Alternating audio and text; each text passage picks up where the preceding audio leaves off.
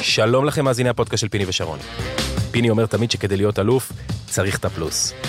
אז המרכז האקדמי פרס מציע לכם תואר פלוס. תואר ראשון במנהל עסקים, פלוס מגוון רחב של תעודות מקצועיות שייתנו לכם יתרון בשוק העבודה, ואפילו את המסלול האקדמי היחיד בישראל שמבטיח לכם עבודה בהייטק.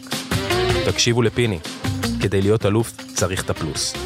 חפשו תואר פלוס של המרכז האקדמי פרס, או כנסו ללינק שבתיאור הפרק. ואגב, הלמידה היברידית.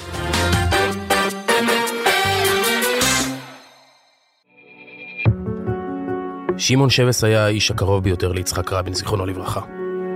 בתקופתו במדבר הפוליטי, כעוזר שר הביטחון בשנות ה-80, גם בימי האינתיפאדה, כמנכ"ל משרד ראש הממשלה אחרי הניצחון בבחירות 92. הכי קרוב, עד לרגעיו האחרונים. בספרו חבר הוא מפנה אצבע מאשימה כלפי המסיתים והמנהיגים, שראו ולא עשו דבר. מסמך ששווה לקרוא. חפשו חבר, ספרו של שמעון שבס. המהדורה הדיגיטלית זמינה לכם כעת, הלינק בתיאור הפרק.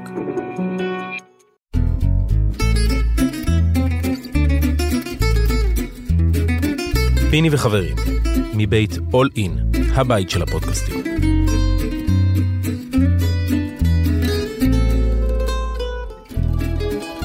אהלן גיא, אהלן פיני, מה המצב? מצוין. בואנה, קודם כל לא דיברת הרבה זמן. אני יכול להגיד שגם אני לא ראיתי אותך לא מעט זמן. איפה נעלמת לי? דיברנו בטלפון, איפה נעלמת לי? טיילתי, נחתי, הרגעתי, דברים קצת אחרים מחוץ לכדורסל. איפה טיילת?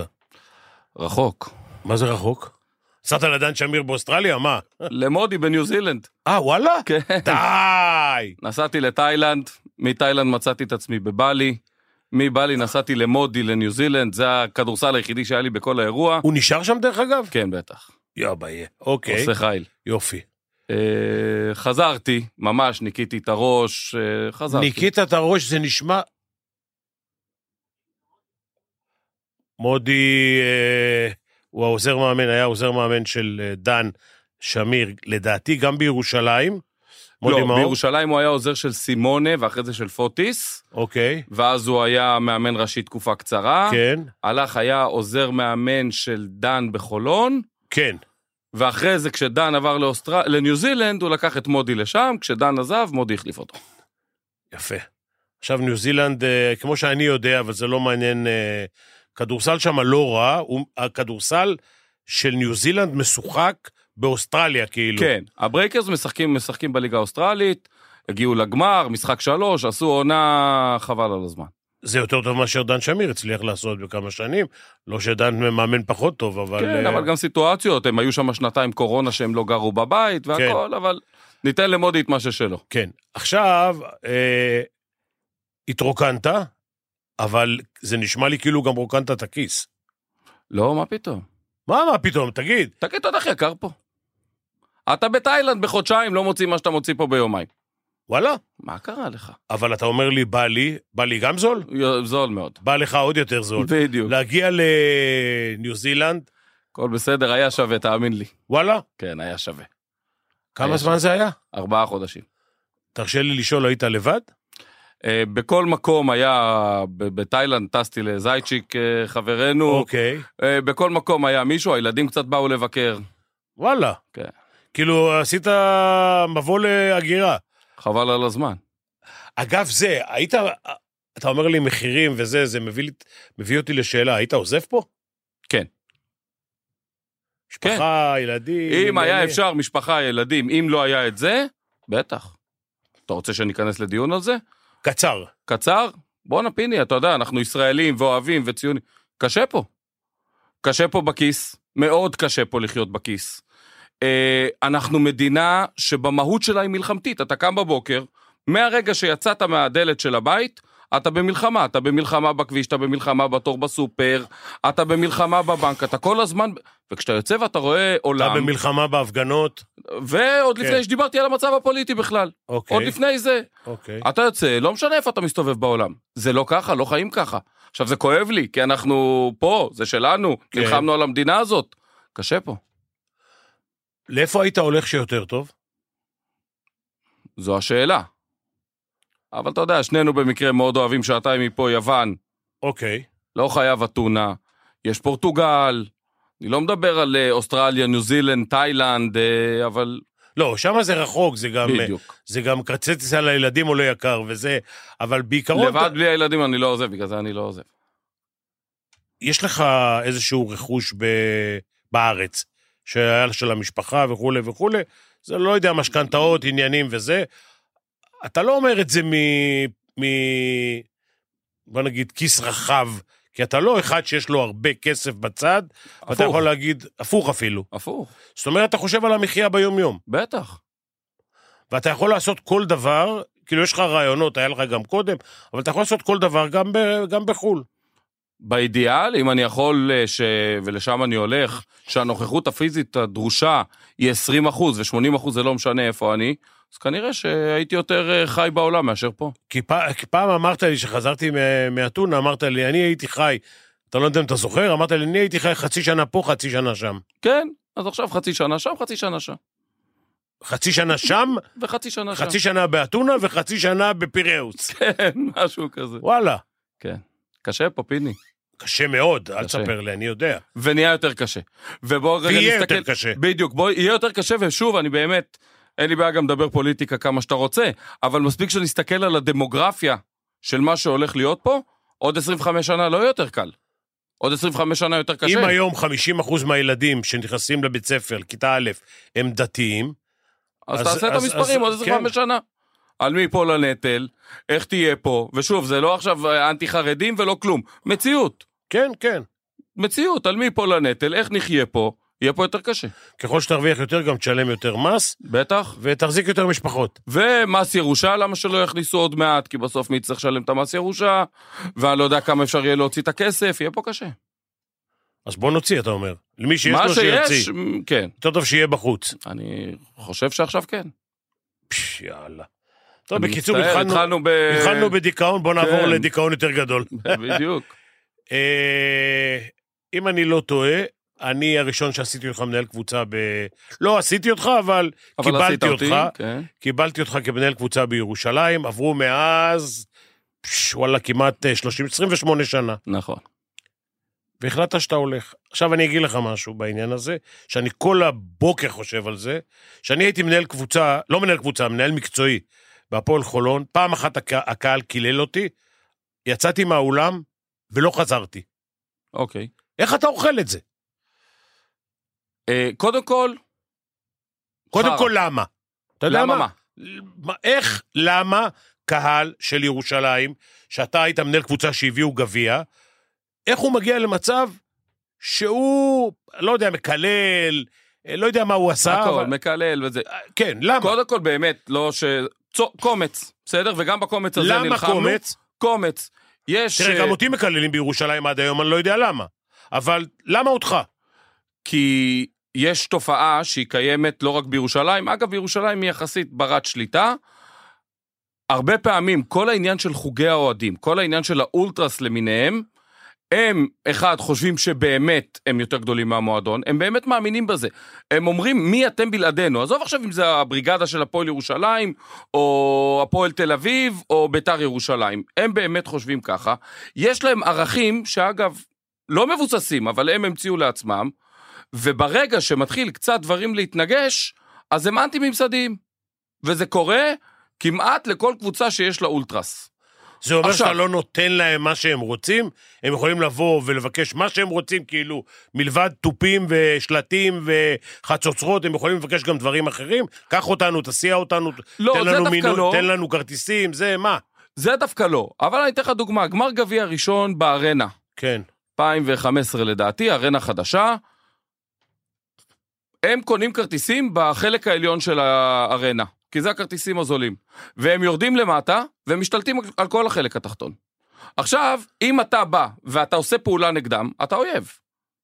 אוקיי. אני בסוף המלחמה, היה איזה אירוע בוולנסיה, אני אומר לך שעברנו את האירוע בוולנסיה, היינו ביחסים טובים, היה שם משטרה שבאה והוציאה אותם, והם ציפו שאני אתנהל ככה או אחרת, עברנו את האירוע בוולנסיה. היה אחרי זה אירוע, הם ירדו ליוגב אוחיון לחיים. ירדו לו לחיים. וזה למה? כי כשהוא עזב את מכבי תל אביב, אחרי לא יודע כמה שנים שהוא היה שם, וחתם בהפועל ירושלים. בקיץ, החוג אוהדים של מכבי תל אביב, הזמינו אותו לתת לו איזה תשורה על השנים שהוא היה במכבי תל אביב. לגיטימי. הוא הלך, לגיטימי. באותו רגע הוא אויב העם. די. אויב העם. ויש משחק בנס ציונה, נגמר הם המשחק. יודעים שפעם הפועל תל אביב הייתה אויב יותר גדול ממכבי תל אביב? הרבה יותר גדול. הם לא יודעים. כאילו הם לדעתי צעירים לא. מדי. נכון. בסדר. אוקיי. נגמר המשחק בנס ציונה, באים אליי עובדים של המועדון, אומרים, תשמע, מחכים בחוץ ליוגב אוהדים שלנו. אני אומר, מה זה השטויות האלה? אני יוצא, מדבר איתם, באמת שיחה חברית, יוצא יוגב, וזה כמעט מגיע למכות. ודוחפים וזה, ואני אומר להם, חבר'ה, הגזמתם. משחק אחרי זה, יוגב בארנה יורד במנהרת שחקנים, דופקים בו קללות, הוא קופץ לו היוגב, הוא בא לענות, אני דוחף אתה אותו יכול להגיד פנימה. קופץ לו המרוקאי. אני יכול להגיד כי גם אני. אני מהצד הזה, אז בסדר, קופץ לו המרוקאי, אני דוחף אותו פנימה, ועובדת של המועדון, שאתה אולי גם מכיר אותה, שגדלה איתם, לפני רוב מי שיושב שם, מכירים אותה הכל, גם אחותה נשואה לשחקן שעשה איזה דבר או שניים בהפועל ירושלים, אומרת להם, תפסיקו כבר, נמאס מכם. הם דפקו בקללות, פיני, שאתה לא מאמין שאפשר לקלל ככה עוד בן אדם בטווח אפס, אבל גם לא. ולא חזרו על אותה קללה פעמיים. אמרתי, חבר'ה, פה נגמר הסיפור שלכם. לא יקרה מצב שעובדת, תעמוד ככה ותקבל כאלה קללות, כל מה שאתם מקבלים מהפועל, נגמר. אוקיי. ושם התחילה כבר, זה כבר מפה אסקלציה וכדומה. אבל, חלק מהסיפור. חלק, לא מקבל את זה, לא כיף, מבאס, כשאוהדי חולון, אוהדי הפועל תל אביב, אוהדי מקללים אותי, זה בסדר. כשאוהדים שלך מקללים אותך, לא כיף. קודם כל, זה לא בסדר שאלה מקללים, ובטח לא שאלה מקללים. נכון. כי אני לא רואה סיבה שיריבה, איזה שתהיה, הפועל תל אביב, הפועל חולון או מכבי תל אביב, יריבה, אני לא רואה סיבה שהם יקללו, ובקללות לא נעימות בכלל, אה, מנהל או איזשהו בעל תפקיד חד משמעית. אתה צודק. חד מה זה משמעית. הסיפור הזה? אני הייתי בא אליהם עוד כשהיה שיח. אני תמיד, דרך אגב, אומר, הקהל נולד לעודד. לעודד. לעודד. תגיד, אני כשעוד היה שיח, עכשיו אני לא איזה יפה נפש, אנחנו מכירים יומיים, אני... באמת, לא...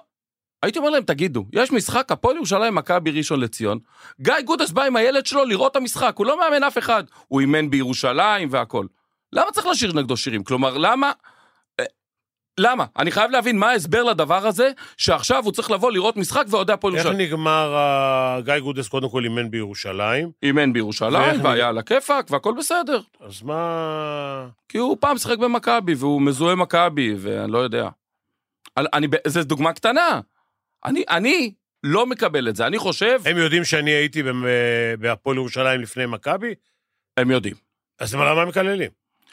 כי אתה, אתה טוטאלי.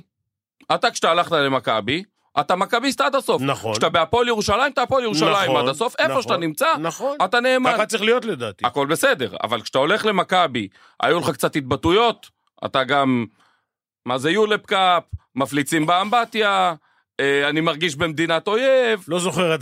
אה, עזוב, אני אתן לך הכל. אוקיי. כי אתה עכשיו במכבי, זה יוצר כבר אנטי גדול. כן, הבנתי. לא מצדיק, אני רק שאלת למה אני לא, עונה. לא, בסדר, אני, אני מבין את זה. מה הם חושבים, שבגלל שהם צועקים או מקללים, אז מי שיבוא י- יחשוש, אלא או יהיה over motivated. אני לא יודע אם הם יורדים כל כך עמוק, אני רק יודע, שזה של- משחרר אותם. כאילו זה, הם משחררים. וזה לא עוזר לך עוד נקודה במשחק. זה לא עוזר, זה מזיק לדעתי. בדיוק. עכשיו, בסדר, אני אולי קצת פה בדיון פילוסופי, ואני אולי קצת יפה נפש, לא, אני בסדר. בן אדם שמקלל, אבל ואני בן אדם שחקנים שלך, שעצבני. כמו גב אוחיון, שהוא גבר שבגברים, ושנינו יודעים איזה, איזה, מה הוא תורם למקום שהוא משחק. בו. והוא מתוק אמיתי, והוא נותן את הנשמה, ואתה יודע מה, אם הוא לא היה הולך לדבר הזה של אוהדי מכבי תל אביב, הוא היה צריך להתבייש בעצמו. כי אם עושים דבר כזה, ורוצים לה, להראות לו הערכה, ואם הוא לא הולך, לא מכבד. אם זה, אתה יודע מה, אז בוא נדבר על זה ככה. הם מעריכים יותר את אה, ליאור אליהו? בטח. למה? ליאור אליהו, הפועל ירושלים, הזמינו אותו לקבל, אה, לטקס איזשהו פרידה, והוא לא בא. נכון, קודם כל כמועדון, אבל הוא לא אמר אני לא בא כי עושים לי טקס פרידה. אמר אני מעדיף שלא, אחרי זה הוא לא בא עם חולו, עם אשדוד כי היה משהו, כאילו, הוא לא בא, הוא היה פגוע, אבל זה לא ליאור נגד. הוא היה, לא יודע, היה לו איזה מטען, אה, חבל לי שהוא לא בא, מגיע לו. אני בתפיסה שלי, אתה יודע, היום, היום, היום, היה לו מת- היה לו מתעל נגד ה... לא נגד האוהדים, האוהדים אהבו אותו, הוא אהב. אותם. בכל הסיפור שסיפרתי לך עכשיו עם האוהדים, ליאור היה חוט מקשר ושיח והכל. היו כמה אנשים, אני באיזשהו שלב, כשעם האוהדים שזה היה מוגזם, אני מכיר דרך אחת, באמת, אני מכיר ככה, אני מכיר לבוא ולשים סוף לדבר הזה, אין. אוקיי. ואז, אבל אמרתי, רגע, בוא ננסה רגע לפתור את זה בדרכים אחרות. קראתי לחבורה של אנשים טובים, ערכיים, מכירים תהליכים, ובין היתר הזמנתי לשמה את חילי טרופר, אז עוד לא היה שר, אוהד הפועל ירושלים מילדות. אמרו לי, גיא, תן לנו ללכת בדרך שלנו. אמרתי, חבר'ה, לכו, אני מודיע לכם בצורה, בגלל שזה אישי, אני חותמת גומי. יש ציון גדעוני, שהוא מאנשי הפועל ירושלים בכל נימיו, מוכר באוהדים והכול, עבד במערכת, הוא מוביל את זה. חילי איתו בצוות, רוני הירשנזון איתו בצוות, אתה מכיר את השמות. וכל מה שאתם תחליטו, אני חותם, אני לא שואל אפילו למה. כל מה שתחליטו טוב. חילי אחרי שנה אמר לי, תשמע, גיא, אני נכנע, אני הרמתי ידיים, אני לא יודע לשנות, אני עבדתי עם האוכלוסיות הכי קשות. אמרתי לו, אתה יודע למה? כי אוהדי ספורט, ולאו דווקא אוהדי הפועל ירושלים. זה דת, זה אידיאולוגיה, אי אפשר לנצח דת ואידיאולוגיה. אפשר לנצח התנהגויות, אפשר לנצח רקע, אפשר לחנך מישהו. דת ואידיאולוגיה, הם מאמינים במה שהם אומרים, הם מאמינים, עזוב אם הם צודקים או טועים. הערכים שהם מדברים עליהם, הם מאמינים בזה לגמרי. זה ככה אוהדי ספורט. זה סוג של יותר מפנאטיות. אבל זה בא ממקום של אידיאולוגיה אמיתית. הם באמת האמינו בכל, בכל ליבם שאני מנוגד לערכי הפועל ירושלים. עכשיו עזוב מי צודק, אתה יכול לשבת ולהגיד לי ככה וככה ונדבר על הם זה. יודעים שאבא שלך עוד היה לפניך? הם יודעים, כן, והם יודעים שזה עלה לו על חשבונך עוד כמה לירות? כן. עכשיו, אתה יודע, אני. יושב איתם, ואני אומר להם, חבר'ה, בואו לא נשווה גולגלות, אתם מספרים לי מה, אני לא קיבלתי מכות באוסישקין, כלומר, אני, אני לא באתי מההייטק, לא- גדלתי בתוך הפועל ירושלים. הם מאמינים באמת, הם עד היו כמה יושבים- שאני יודע, לאבא שלך זה עלה הרבה כסף. בוא לא שלי- נדבר על זה. אבא שלי לדעתי סיים לשלם, אל תפוס אותי בדיוק, על הפועל ירושלים לפני ארבע שנים. הנה, אתה מבין? זה הוא היה יושב ראש ב-93, זה ארבע? 24 שנה אחרי ה... 20 ויותר אפילו. לפני ארבע שנים סיים לשלם על הפועל ירושלים. פש, יא ביה. אבל אוהדים, זה לא אוהדים. נכון. הם אוהדים, לא. הם אוהדים, זה הם בסדר. אוהדים ואכפת להם השאלה מאוד. איזה נזק הם יכולים לגרום למועדון. עכשיו תשמע, היום בא בן אדם חדש, לא מכיר את אה, יוסף. הוא לא יודע, לא אתה, לא חומסקי, הוא, הוא בא ז'דיד. מחר יעשו לו כזה דבר, הוא קם והולך. כי תראה, אנחנו שנינו יודעים, אנחנו למעלה מ-30 שנה, אני פי שניים בענף. כסף אי אפשר להרוויח פה. נכון. אפשר לתרום, אוקיי? הוא יש לו כסף, אז הוא תורם. אבל הוא יתרום לבני אדם, הוא לא יתרום לחיות. קודם כל, אני מקווה שכולם יתבגרו. כלומר, היה פה תהליך התבגרות, גם של האוהדים, גם של המערכת. עברנו ממלחה הקטנה, המשפחתית, הזה, לפתאום ארנה גדולה, שפתאום צריך להביא, סתם אני אתן לך דוגמה, הם היו יורקים על הקמע. למה? כי קמע מס, מסמל להם מסחריות. אז אין בעיה. הגענו, חבר'ה, הקמע לא... זה אני לא מבין, רגע, אני צריך הסבר. בבקשה. מה זה מסחריות? מה זה מסמל מסחריות? מסחריות, זה כל, זה אבל נגד... אתה- ממה הפועל ירושלים תתקיים? אם מסחרית, היא לא יהיה לה זכויות שידור בצד אתה אחד, צודק. ו-7,000 ופרסום, מנויים. מנויים. וזה יהיה מסחרי, כדי לאזן את זה, או להביא מישהו שישלם כמה שפחות. אז קודם כל הם יגידו לך, מצידנו שיהיו 1,500 אוהדים שמאמינים בערכיות שאנחנו מאמינים שזו הפועל ירושלים. בזה הם מאמינים. כמה אנשים זה? מעט מאוד. מעט מאוד, תן אבל לי עזוב. מספרים. מה זה מעט מאוד? מאה, אלף, מה? פחות מאלף. ב- יותר קרוב למאה. שככה, יותר קרוב למאה. אבל עדיין יש ערכים של הפועל ירושלים, כלומר, לא הם. אין בעיה. הקמע מפריע? לא יהיה באזור שלכם, זה בסדר? כן. יאללה, כי הוא מביא לי ילדים בסוף, ילדים באים מצטלמים איתו יותר מאשר עם ליאור אליהו. כאילו מה, אתה אומר לק- לקמע, אל תעבור בשער זה... ו- כן, לא צריך לעבור שם. הכל בסדר, למה להתגרות? אם אפשר ל- גם ל... צריך להרגיש חופשי באולם, רץ הכל לפה, נכון, רץ אבל אם זה לשם. מפריע לאוכלוסייה מסוימת, אז עזוב אותך. יש שם קהל מסוים שהוא יקר, והוא נותן את הדחיפה, והוא הקהל המעודד, והוא בא למשחקי חוץ, והוא באמת הקהל הרועש, והנוכחות מפריעה, לא צריך להוציא, להכניס אצבע לעין, נכון? אוקיי, לא יודע. אז שילך אבל- למקום אחר, הכל בסדר. אני מאמין אבל שגם הם התבגרו, כי הם הבינו שצריך למלא פה את הארנה. גם כבר שילמו פה איזה שכר לימוד שאני שילמתי בגלל טעויות שעשיתי, ובגלל שעשיתי דברים שאולי פעם היו נראים לא בסדר, והיום כבר מבינים שזה חלק מהאירוע. ואני מקווה שזה לא יקרה למתן, אני גם מאמין שזה לא יקרה למתן. כמובן, לא ניכנס יותר מדי לפירוט. אני גם אמרתי לו את זה. כלומר, אתה צריך מישהו שיודע מה זה הפועל ירושלים, כמו שמחר אם מישהו יקנה קבוצה אחרת, הוא יצטרך מישהו שיודע מה זה הקהילה הזאת, מה זה התרבות הזאת, לכל קהילה יש אתה אומר לי. זה 100, בוא נגיד 200. יש פה 11,000 איש. ויש פה אוהדים גם מחוץ לאלה שבאים ל... ליציע, נכון. אוקיי? השאלה שלי, ממי צריך להיפרד? מספונסר?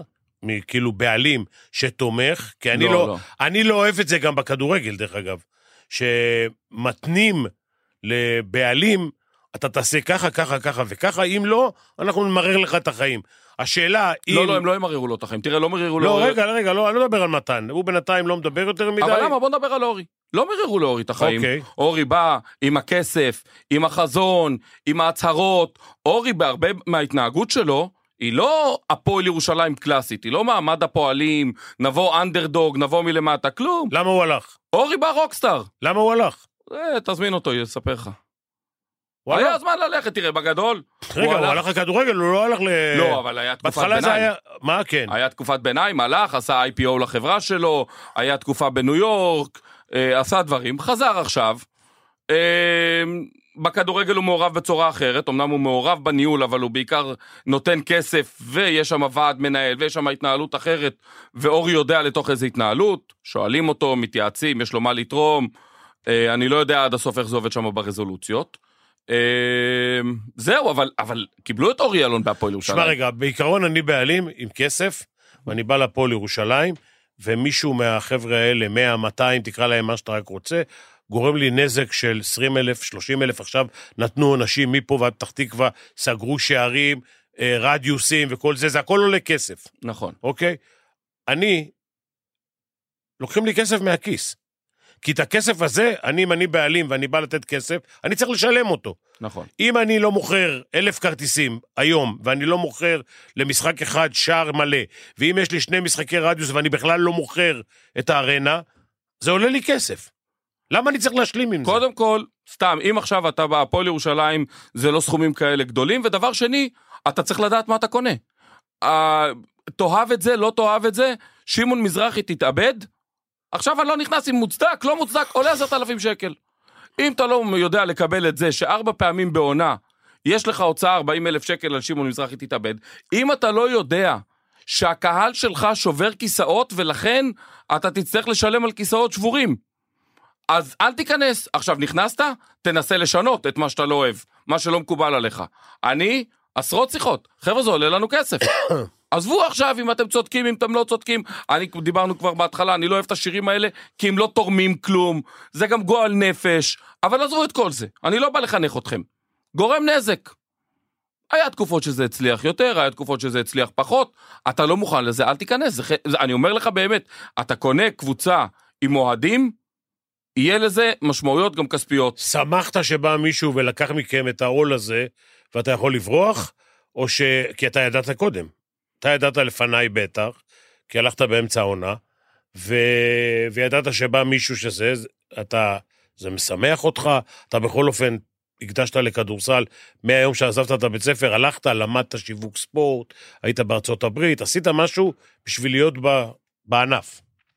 ושאלה אם משתחרר לך כאילו, אתה אומר... מה זה, מתן אדלסון זה החלום. זה החלום. מה, מה יכולים לחלום יותר? אתה, אתה יודע מה? זה מעל החלום. בוא, אני אספר לך פה, לפני מתן, לפני שנה וקצת, היה עסקה שכבר נסגרה עם מישהו לא בסדר גודל הזה, אבל בסכומים האלה אנחנו כבר מסכימים שעשרה מיליארד ימינה שמאלה לא משנים, נכון? עשרה מיליארד? ימינה שמאלה ימינה או שמאל? לא עשרה משנים, מיליארד, כן. נכון? מה זה משנה אם יש לו 13 מיליארד או 30 מיליארד? אוקיי. היה כבר עסקה סגורה שעבדתי עליה הרבה זמן, נפלה קצת בגלל מומנטום, קצת בגלל טעויות של כולם, ואחרי זה גם אני אגיד לך קצת בגלל המלחמה רוסיה-אוקראינה, עסקה סגורה, ניירות, הכל, חבל לך על הזמן. ו... ונפלה, ואז פתאום בא מתן. ומתן מנצח את כל הציפיות של הכל. להגיד לך שמחר בבוקר יהיה גן של שושנים? לא, יהיה פה תהליך. מה זה הוא בא? למה אני לא נופל עליי 30 מיליארד? אני לא יודע, הביאו אותו. מי הביא אותו? אה, השותפים האמריקאים של חומסקי. הבנתי. תראה, אנחנו, אני אומר לך, כלומר, כשאני אומר אנחנו, כי אני מרגיש שהייתי שותף של חומסקי, בעיקר שותף לדרך עד שעזבתי, ואגב, הרבה אחרי, אבל באופן רשמי. אגב, כמה עלה לו הסיפור? לאייל? כן. עלה. תן לי, אתה לא מתחייב. עשרה מיליון, 15 מיליון, אה, לא, קצת פחות, אוקיי, אבל עלה. אוקיי. אה, ואתה יודע מה? זה בכלל, זה בשום שלב לא היה נושא אצלו. בשום שלב האישו של הכסף, אצל אייל לא היה על הפרק. הוא חיפש מישהו שיקח את הפועל ירושלים ויעלה אותה מדרגה. אז כשאנחנו הבנו לפני שנתיים שהשותף של אייל, אני גם אמרתי לו את זה בפנים, אז אין לי בעיה להגיד את זה פה, הוא פחות מתאים להיות בעלים של קבוצת ספורט תחרותית באירופה, בישראל בטח. הוא אמריקאי, איש מדהים, איש חסד, איש שתורם, חבל לך על הזמן, כל מה שהוא רוצה זה שקט, אוהב כדורסל, הכל בסדר. אבל לא יכול להיות בעלים של מיינור ליג טים באיזה, אתה יודע, בפילדלפיה. כן. זה לא מתאים פה ל... ל... לציפיות, ולאוהדים, ולתקשורת, ול... זה לא מתאים, זה לא עובד. ואז המטרה הייתה שבאמת תהיה פה מישהו רציני. אז בעצם אייל עשה נייר שאומר שתוך שנה, או שאייל הופך להיות הבעלים, והוא יודע, אייל, שאם הוא בעלים, זה לא לבד. זה או שהוא מוכר את זה הלאה, או שהוא מכניס שותפים. אייל, האהבה שלו להפועל ירושלים גוברת על האהבה שלו להיות הבעלים של הפועל ירושלים. זה שם לא, כן. שום דבר לא רציונלי בתהליך הזה. או שיבוא באמת בעלים מאוד מאוד חזק וייקח את הקבוצה, ואם במחיר הזה אייל יהיה בחוץ, אייל הסכים לשלם את המחיר. שאלה סתם, זה בהרגשה שלו, מאחר והוא החתן של, אה, רוני. של רוני, אה, יש, יש פה רגשות גם? כאילו בגלל ה... מלא, כן? בטח. אוקיי. מפעל הנצחה. אוקיי, בסדר. חד משמעית. זאת אומרת, הוא הרגיש כמי, כמי שתורם גם למשפחה ו- וכולי. חד אוקיי. משמעית. אוקיי. אמ, זה חלק מההנצחה של המשפחה, מהיום שהוא נכנס לזה, עוד לפני, הרי כל המשפחה הייתה סביב הפועל ירושלים. כן. אמ, צריך להגיד שזה שני הבנים של אה, רוני הירשטיינזון, ויש שם שער אחד, אני לא יודע היום, אבל במלחה... היום זה שניים, איפה שהאוהדים נמצאים, קרוי על שניהם, על. שם אמיר אז ואלעד, במלחה זה היה אחד מול השני. כן. ותמי, אשתו של אייל, היא אחות של אה, אמיר ואלעד, זיכרונה בדיוק. לברכה. אוקיי. אז זה היה באמת מפעל הנצחה, אבל אייל, בגלל האהבה שלו להפועל, אמר, תקשיב, זה, אני, אני כבעלים יחיד, תקופת מעבר. עד שיבוא לפה. עכשיו, אתה שואל אותי, אם הוא או אני דמיינו שיהיה מתן אדלסון? לא. אבל הגיע. הביאו אותו וקנה. להגיד לך שיהיה קל מחר בבוקר? לא. יהיה פה שכר לימוד, והכל בסדר. מה זה הכל בסדר? יהיה שכר לימוד, מה לעשות? תקשיב, כשאתה מביא מישהו, איך אמרת, אם היית מביא מישהו עם מיליארד, שזה גם המון, ממון. אז היית אומר, אוקיי, אה, מכבי יכולים אה, להיות רגועים שנה, שנתיים.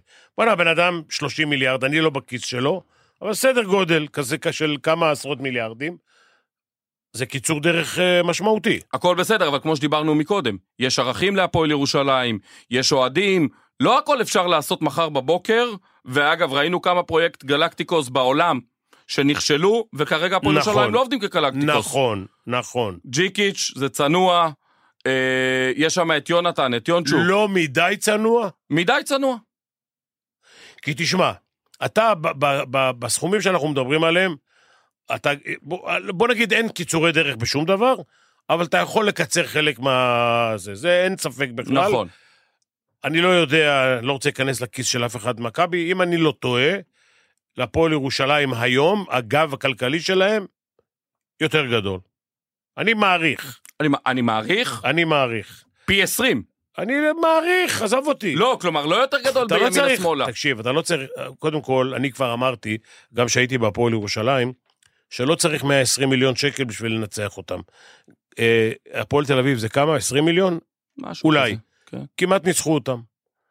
כמעט. נכון, אני לא יודע, איך היה חסר להם גרוש ללירה. נכון. אז זה אומר שאתה לא צריך 120, אתה יכול גם ב-60-70 לעשות, אה, לנשוך אותם, להציק להם. אנחנו- היום, אגב, היום, שמונה שנים לאליפות הראשונה, בסדר? אוקיי. אנחנו, מהאליפות הראשונה, בפחות משמונה שנים, זה שתי אליפויות, זה שלושה גביעים, ובהרבה פחות כסף ממה שאתה אומר, הרבה הרבה הרבה פחות כסף ממה אני שאתה יודע, אומר. אני יודע. ואם היינו ממשיכים את הקו של אורי, וגם אחרי שאורי עזב, עד הקורונה, עוד לקחנו שני גביעים, והיינו חזק מאוד ב-BCL וזה, עשינו את הדברים נכון. אורי הרים פה את התשתית, אני לא חלילה מזלזל בכסף שאורי נתן, ובחזון ובדרך שהוא התווה. אבל כשהוא עזב, ידענו להמשיך את הדרך. לקחנו פה תארים, היינו ממשיכים, היינו לוקחים. עכשיו, שם המשחק השתנה. אני שמעתי אותו אומר, ואני מקווה שאני לא טועה, אני לא אצטט את מי? בדיוק. מתן. אוקיי. מכבי צריכים לדאוג. לא שמעתי. לא, אולי לא בדיוק, לא, לא שמעתי אותו אומר את זה. אבל בערך. בוא נאמר ככה, אה, אה, אה, כשאתה אומר חוקי המשחק השתנו, זה הכסף הגיע. הכסף הגיע מהקצת שיחות שהיו לי איתו.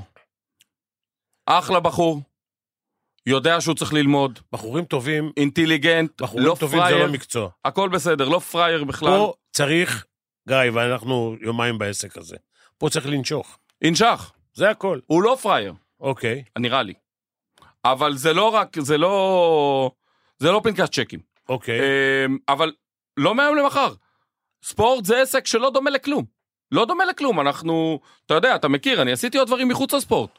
וגם ההתחלה של ההתנהלות שלי, גם עם אורי וגם עם אייל, הם היו צריכים ללמוד מה זה ספורט, כי הם באו מעולם של עסקים, שאם אתה עושה משהו, אז צריכות להיות תוצאות. דרך אגב, יש הגבלות לא מעטות בין ספורט לעסקים. נכון, הפועל ירושלים התנהלה כעסק, בואו רגע שנבין. אוקיי. אני הייתי יושב מול הבעלים, אני הייתי טס לפרזנטציות בארצות הברית, יושבים לי אנשים ממקיזי וגולדמן זאקס וכאלה, הייתי עובד על פרזנטציה שלושה ימים, חבל לך על הזמן, ועמידה ביעדים ותוכנית רב שנתית, חבל לך על הזמן, הכל בסדר. אבל בסוף בספורט, אתה יכול לעשות הכל נכון, לגמור מקום ארבע. שתי, זה שתי החטאות עונשין. שתי החטאות עונשין, או איך אמרת, אם הוא לא קוצץ ציפורניים. כן. עזוב, מה, בספורט אתה יכול. שחקן ביום רע, שריקה רעה של שופט, מאמן החלטה לא טובה, לא משנה מה, והכל משתנה. עזוב, בוא נלך על הפועל ירושלים של השנה. יוצאת למשחק בדנמרק, שמונה שניות לסיום, קבוצה מדנמרק, יש לה שתי עבירות לתת, מובילה בנקודה כדור של הפועל ירושלים, ומפסידה מסל ועבירה. אתה מסכים איתי שזה... מאמן גאון. מאמן גאון, ומאותו רגע לא מסתכלים אחורה. הכל, באמת, אנחנו מבינים מה זה ספורט, אבל לאנשים שבאים מעולם העסקים, מאוד קשה בהתחלה. בואנה, איך יכול להיות? אני גם שם הכי הרבה כסף, אני גם, יש לי את השחקנים הכי טובים, אני גם זה, אני גם ההוא, איך יכול להיות שאני מפסיד? אגב, כסף לשחקנים לא אומר ששחקן מקבל פי שלוש ממה שהוא קיבל לפני שנתיים, הוא יקלע פי שלוש נקודות או ימסור פי שלוש אסיסטים. זה? ב, זה בטוח. פיני, קח חמור, שים עליו כתר, לא עשית מלך, עשית חמור עם כתר. קח שחקן של 100, תן לו 300, בדיוק, הוא לא יהיה... הוא כן, לא- הוא יישאר חמור עם כתר. בדיוק. זה ברור. אבל לפחות יש את האפשרויות. תגיד, אה, הגעת לפה אחרי שדני קליין לא דיבר 15 שנה? שמעת אוקיי. את הרעיון? די! בואנה, אחד הרעיונות הגדולים שהיו פה. האמת, הדבר הכי מדהים בריאיון, נו. ובאמת לא שמעתי, עכשיו שלחו לי קצת קטעים. כן. תגיד, הכלב הזה נראה אותו דבר כמו לפני 30 שנה. הבן. אדם באמת, אני אומר לך, לא משתנה. יכול להיות שבעוד מדהים. 15 שנה גם אתה תיראה ככה, כי עזבת את הפועל ירושלים. יכול להיות, אבל תגיד, אתה תראה איך הוא נראה. כן. אה, דני איש מעניין. כן. תגיד, את כל מה שהוא אמר פה, אני... אתה לא. רוצה שאני אספר לך? אני- היית יכול לחסוך לו את הזמן. לא, אז הפועל ירושלים, אז היו צריכים, אני לא משייך את זה אליך, חס וחלילה, אבל היו צריכים אה, להחליף דרכונים, לעשות פה, לגייר פה, לה- כל מיני דברים.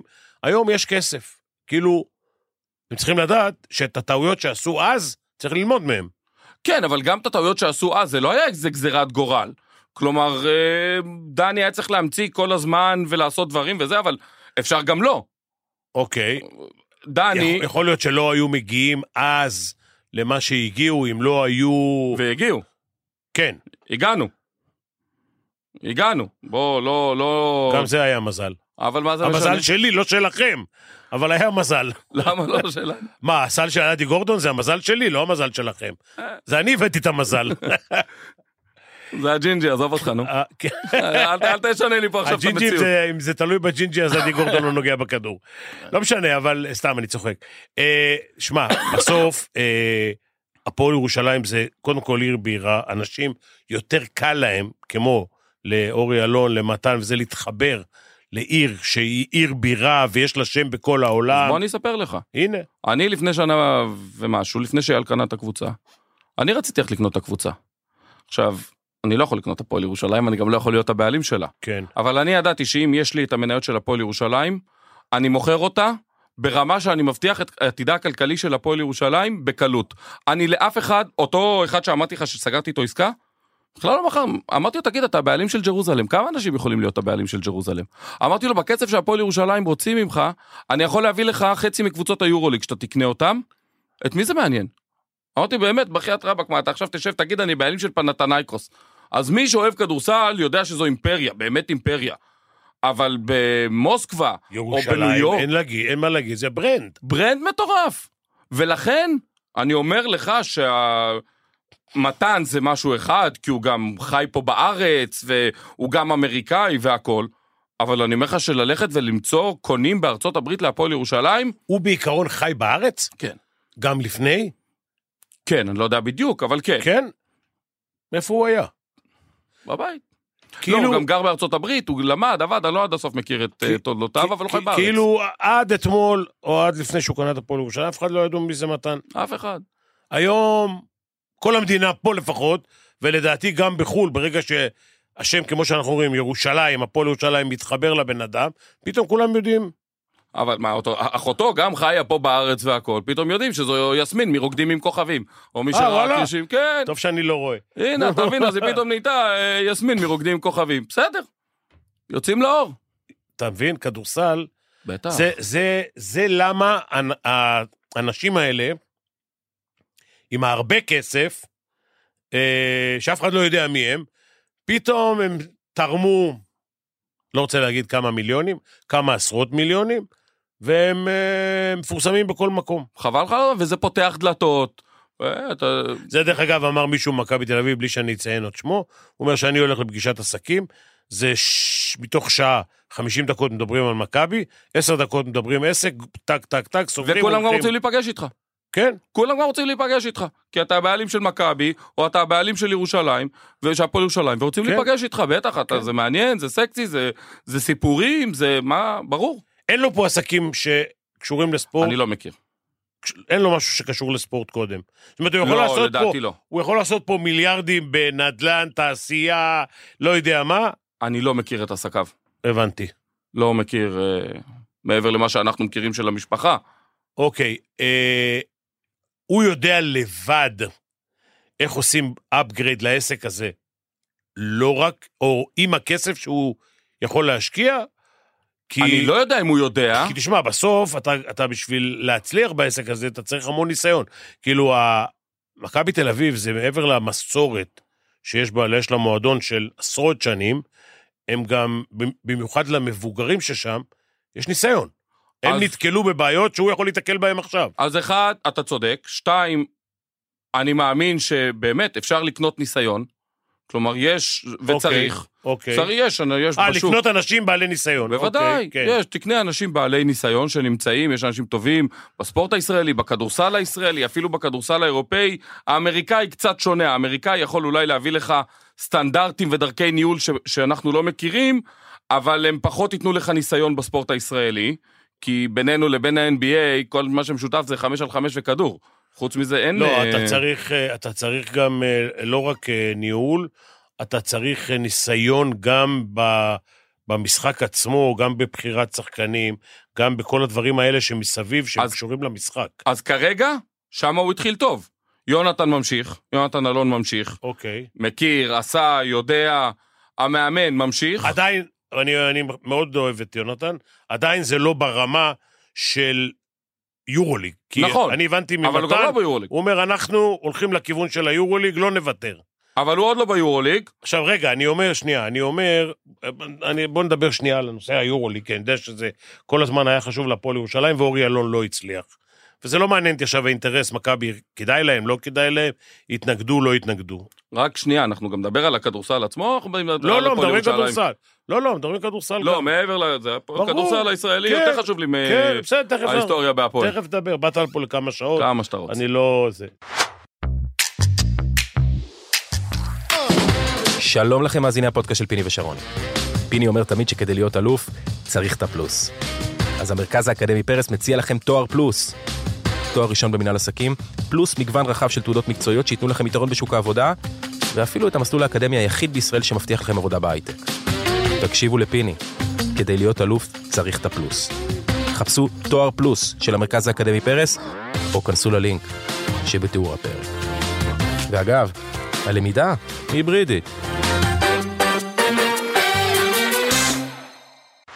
תשמע, הסיפור הזה של הפועל ירושלים ביורוליג, שנתקע איזה פעם או פעמיים, דעתכם זה בגלל זה, לא משנה עכשיו. בסוף, אני יודע שזה עניין של כסף. לא, אני, לא- אתה תגיד לי לא, זה רק מכבי לא... אני להפך. נו, אני לא, אני, תסתכל באמת, תסתכל על ההתבטאויות שלי אה, כמעט עשר שנים בהפועל ירושלים, אני כמעט לא מאשים אף אחד, לא זוכר התבטאות שלי שאני מאשים מישהו במשהו שקרה להפועל ירושלים. לא, יכול להיות קבוצות שלא אחרות. היה... שמע, אני יודע, אני יודע שיש מקומות, כמו, למשל, צרפת, אני לא רוצה להגיד לך דובאי, אבל יש, יש ספונסר ששם כסף, והקבוצה שלו שיחקה בסוף ביורוליג. לא בטוח, קודם כל אין עדיין קבוצה בדובאי, אבל רגע. תהיה. קודם כל אני אחזור שנייה לזה, באמת זו נקודה שחשוב לי. אני מאמין בשיטת ניהול. לקחת אחריות תמיד על כל מה שאנחנו עושים.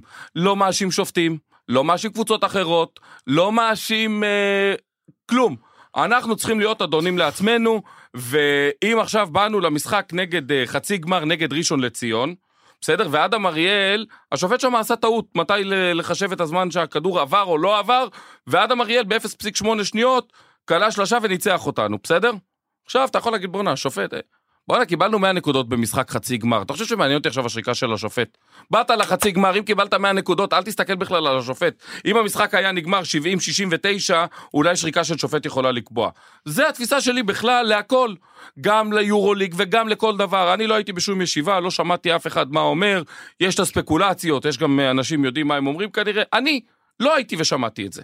אתה אומר, אחד. אנחנו נלך ליורופ קאפ, אנחנו ננצח שם ונעלה ליורוליג. לא יהיה לאף אחד ברירה. ומעבר לזה, אם נייצר מספיק ערך ליורוליג, אז נגיע ליורוליג. אבל מה לעשות שכשבדובאי, מעבר לזה שהוא בא ורושם צ'ק, הוא גם פותח להם שוק מטורף של אנשים עם בלי סוף כסף, שיכולים לייצר פה ליורוליג שינוי משחק. ועם כל הכבוד לעיר ירושלים, עזוב רגע את העשרת אלפים אוהדים ואת החוזה שידור שאנחנו מדהימים בזה ביחס לאירופה, אבל פריז עיר יותר אטרקטיבית מבחינת היורוליג כשוק, לא כקבוצה. אני סתם שואל, כמה אתה חושב שאתה יכול להביא אה, זכויות שידור, כסף? ואיפה? תראה, כרגע זה הולך לפי מדינות, כלומר, ברגע שערוץ הספורט קנה את הזכויות שידור מהיורוליג, כן. זה למדינת ישראל. אז אה, לא רגע, בטוח מה- שזה עולה. מה זה אומר?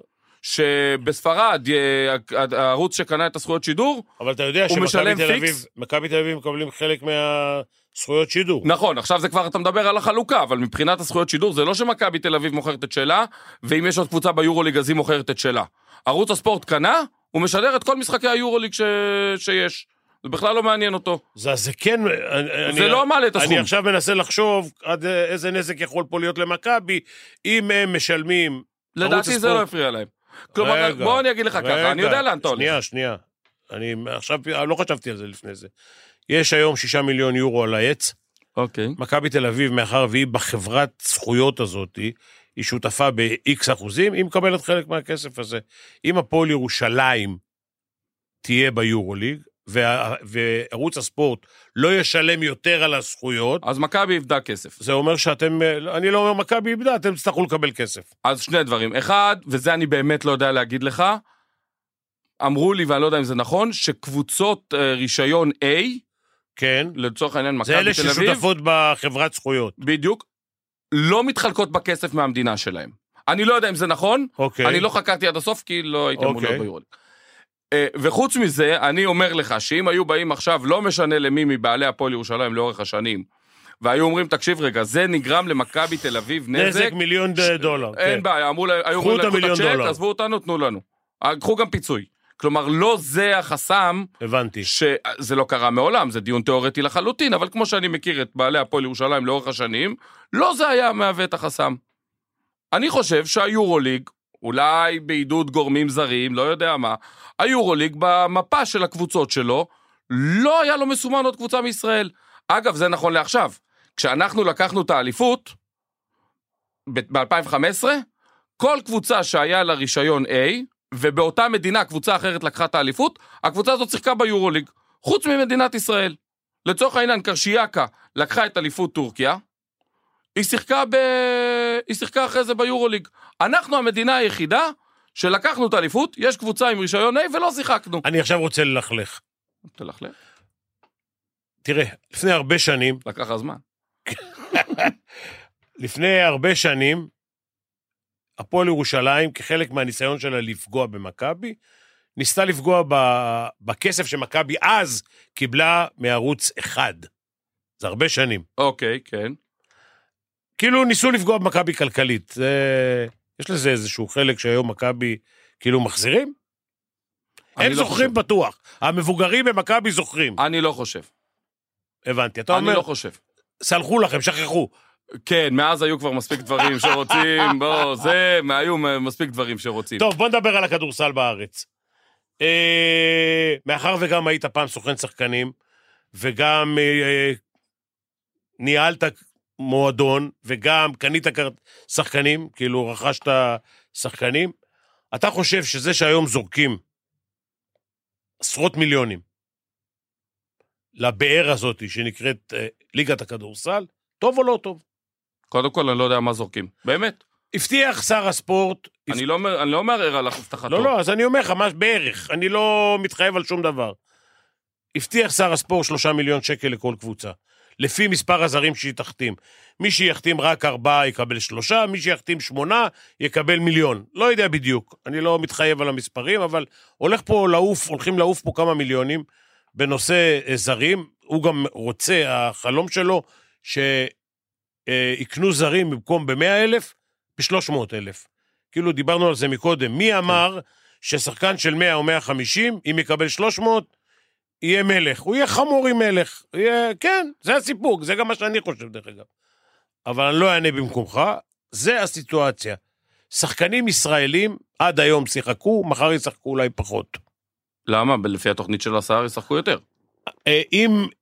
אני אומר לך, אני אומר לך, אתה תסכים איתי, לא תסכים איתי, זה לא משנה. אני יודע איך זה עובד. אתה מתחיל עם ארבעה, אתה גומר עם חמישה, ואם יהיה לך אפשרות לשישה, אתה תיקח שישה. אתה יודע למה? כי כשתהיה במקום השמיני, תראה, ארבע קבוצות ייקחו כמה שיותר זרים. למה? שלוש לדעתי. רגע, אתה תיקח תשע. מי זה אתה? הפועל ירושלים ייקחו תשע. אוקיי. מכבי ייקחו תשע. למה? הם ביורוליג, הם משחקים, הם משחקים עם תשעה נגד תשעה זרים. הם ייקחו תשעה זרים. המיליון שקל האלה, לא, מתוך 120 זה אחוז, זה לא ישנה להם. אבל זה לא מיליון, אמרת שלושה. שלושה, אבל אם אתה לוקח ארבעה, אתה מקבל שלושה. נכון. מכבי לא יכולים לשחק עם ארבעה זרים. נכון, אז הדלתא בינם לבין הקבוצה עם ארבעה זרים זה שלושה מיליון שקל, גם כסף ששווה למכבי אה, תל אביב. עכשיו, עכשיו, מה שאני אומר, שאחד, שתיים, שלוש, ארבע, זה קבוצות שמשחקות, הם יורוליג, אתם רוצים יורוליג, הפועל תל אביב, יורו-קאפ, רוצים גם יורוליג, כולם רוצים יורוליג, אז יעסיקו כמה שיותר זרים. עכשיו אתה הולך לשחק נגד כאלה שאין להם, לא יהיה להם, והכסף שייתנו להם הוא הרבה, והם ישחקו עם ארבעה. אבל אני אומר לך, שברגע שהם יריחו את הירידה, הם יילחמו שם במרכז טבלה ומטה, הם יתחילו להביא עוד זרים. אז שוב, אני לא יודע אם קבוצות כאלה יוכלו בשלושה מיליון שקל לוותר עליהם אחרי שהם בנו ככה את התקציב. כלומר, באה קבוצה לא מהגדולות, שבלי כן, כן. אמצעי, והתחילה עם ארבעה זרים, ופתאום היא רואה שהיא בצרות, היא לא יכולה לוותר על שלושה מיליון שקל ממה שאני מכיר את ההתנהלות הכספית של הקבוצות בארץ, זה לא יקרה. עכשיו, אתה מבין ששלושה מיליון שקל זה קרוב לח... זה 40 אחוז מהתקציב. אז לכן, אם כבר בזבזת אותו, אתה לא יכול פתאום להגיד, רגע, השנה הפער הוא 700-800 אלף שקל, אתה אומר 700-800 אלף שקל, גם שמתי בצד 400, ואני אכנס לגירעון 400, אולי שנה הבאה לא יהיה לי בשביל להישאר בליגה, אני הולך מוציא את הכסף הזה, אילת עשו את זה באמצע העונה, היה קבוצות שעברו מארבעה לחמישה זרים כשהם הרגישו את החרב על הצוואר. שלושה מיליון, אני לא יודע כמה קבוצות יוכלו לעשות את השינוי. זה אחד. שתיים, אני לא רואה מיקי מתכנן ורוצה ושואף שגם מס הכנסה יבוא לקראת ויגדיל את הפטור על הזרים ממה מה נסע ששמעתי. לא יכול... לא רואה את הדבר הזה לא קורה. יכול גם. הוא צריך להחליף לכל אלה ש... הרי הכדורסל, קיבלו פטור בגלל עיתונאים. מומחים, עכשיו, כן. אם אתם מומחים ושמומחים וכל זה, אם אתה תוריד לכדורסלנים, כולם יבקשו שתוריד. אז אני לא רואה את זה קורה, כרגע עוד בכלל יש בעיה על הפטור המקורי של האמריקאים של 400 כן. דולר. יכול להיות שגם בזה יש בעיה, אפילו היסטורית, יש בתי משפט, וזה קבוצות פה הולכות להיכנס לסרטים אחורה על הרבה כסף, אני עוד לא על מדבר על 400 הקדימה. דולר ליום. כן. אמ, אבל מעבר לזה, אני אומר, צריך להסתכל רגע על התמונה היותר גדולה. ואנחנו הולכים להיות שנה הבאה ליגה של 14 קבוצות. ויש פה מטרה שיהיו ארבעה זרים לרוב הקבוצות בליגה. בואו נגיד ל-10-11 קבוצות בליגה, ארבעה זרים, וקח את התיאוריה שאמרת שירושלים ומכבי והפועל תל אביב, שישה על ומעלה. שבעה ושמונה זרים, אבל איך שאתה לא הופך את זה, אנחנו מדברים פה על 60 ישראלים לא, שאמורים לשחק. 60 ישראלים? 60? אוקיי, בכל מקרה, הזרים זה היה שנה 70, 80, לא יודע כמה. לא, אבל אם ירדת לארבעה זרים, כן. כפול 14 קבוצות, כל קבוצה צריכה לפחות ארבעה ישראלים. שגל של שמונה שחקנים זה המינימום היום. 56. 56, אבל בגלל זה אמרתי 60, ויחליפו כי אתה צריך קצת כן. יותר. יופי, אוקיי. 60 ישראלים. עכשיו, צריכה מנהלת הליגה, בשיתוף כולם, אבל קודם כל, מנהל- להחליט לשם מה נתכנסנו. אם המטרה זה להיות ליגה אה, ישראלית, עם צביון, עם הכל, זה אחלה. אם המטרה להיות ליגה ברמה מסוימת, אז צריך לראות אם יש פה 60 ישראלים שיכולים לתת דקות- משמעותיות.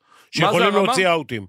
לא, בארבעה זרים אתה צריך פה 60 ישראלים שיודעים גם לקלוע סל. שיודעים לשחק כדורסל טוב, או- ברמה אוקיי. ראויה. אוקיי. עכשיו, נגיד, ולא נהיה ספרד, לא נהיה טורקיה, אבל אנחנו גם לא רוצים להידרדר ברמה, לא רוצים ללכת להיות למדינות אנדורה מאחורינו. ולוקסמבורג. בדיוק, לא רוצים להיות דנמרק ושוודיה אפילו. אז לכן צריך לבוא ולראות כמה, מה pool השחקנים. ואז שראינו מה pool השחקנים ששווים בין 10 ל-25 דקות, בליגה ברמה שאנחנו רוצים להיות בה, עכשיו להחליט אחד משתיים, או כמות הקבוצות בליגה, או כמות הזרים בליגה. אבל פה כל הדיון הוא פוליטי. כל הדיון הוא בכלל, אה, אחד, כמה זרים יהיו כי... כמה זרים יהיו, שתיים, כמה קבוצות יהיו, כי זה פוליטיקה בין, האיגוד, בין המינהלת בינה לבין עצמה, אחרי זה עם איגוד הכדורסל, הדיון הוא בכלל לא מקצועי. עכשיו, אם אנחנו רוצים להיות ליגה, אתה, תגיד לי אתה, פיני, אתה מכיר את כל השחקנים, גם בגילאים הצעירים, ואתה מכיר גם את כל השחקנים שמשחקים בליגת העל. אתה מכיר 60 שחקנים שהיום יכולים לשחק בחמש שנים הקרובות? שאתה יכול ליהנות מלראות אותם? כן? לא. שיהיו ברמת כדורסל טובה. לא. יופי. אז בואו קודם כל נראה כמה שחקנים יש לנו. בטווח של חמש שנים. בוא, אני אומר שבעוד חמש שנים לא יהיה 60 גם. הבעיה היא שהכסף הזה הולך למקומות לא נכונים, בקריטריונים לא נכונים. כאילו, אם אתה רוצה לעשות כדורסל ישראלי, אז קודם כל, לך תפתח חמש-שש אקדמיות בכל מיני מקומות בארץ, תשיג לשם מאמנים טובים, ואז בעוד חמש שנים או שש שנים יהיה לך אולי איקס שחקנים. יופי. עכשיו, את זה הרי אף אחד לא יעשה מטוב ליבו.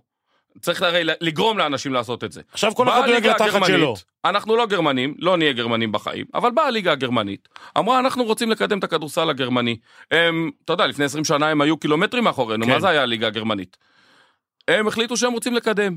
הם עשו שם חוק, 11 זרים, וכל שנה הם הורידו, 11 איזה, היום הם על 6 ו-6, לא יודע אם זה מתאים לנו או לא. אוקיי. אבל הם גרמו לקבוצות לדאוג שיהיו להם מספיק שחקנים זרים, כי אנחנו מודיעים לכם שעוד חמש שנים אתם תצטרכו שישה גרמנים בסגל. תאזרחו, תגדלו, תעשו מה שאתם רוצים. אתם תצטרכו שישה. והם 80 מיליון. והם 80 אנחנו מיליון. בקושי ארבע. והם ש... אבל זה הספורט הרביעי שם במדינה, אוקיי. הכל בסדר, אנחנו בקושי ארבע, כשאתה מנקה את הכל, כן, אנחנו בקושי ארבע. נכון. אבל אם עכשיו אתה תבוא ותגיד אנחנו רוצים, המטרה שלנו זה לגדל שחקנים, ועכשיו אתה תבוא תבנה תוכנית ותחליט כמה שחקנים יש היום, ותגיד עוד חמש שנים, זה כמות הזרים בליגה, ארבעה, שלושה, שניים, שמונה, זה לא מעניין אותי עכשיו. קבוצות יבינו שהן חייבות לגדל שחקנים, כי עוד חמש שנים הם יהיו בלי שחקנים, או שהם יהיו בלי רמה. עכשיו, תבוא, אולי ת- תראה להם איך לגדל את השחקנים, אול- יש דרכים לעשות, ותאמין לי, כסף יש.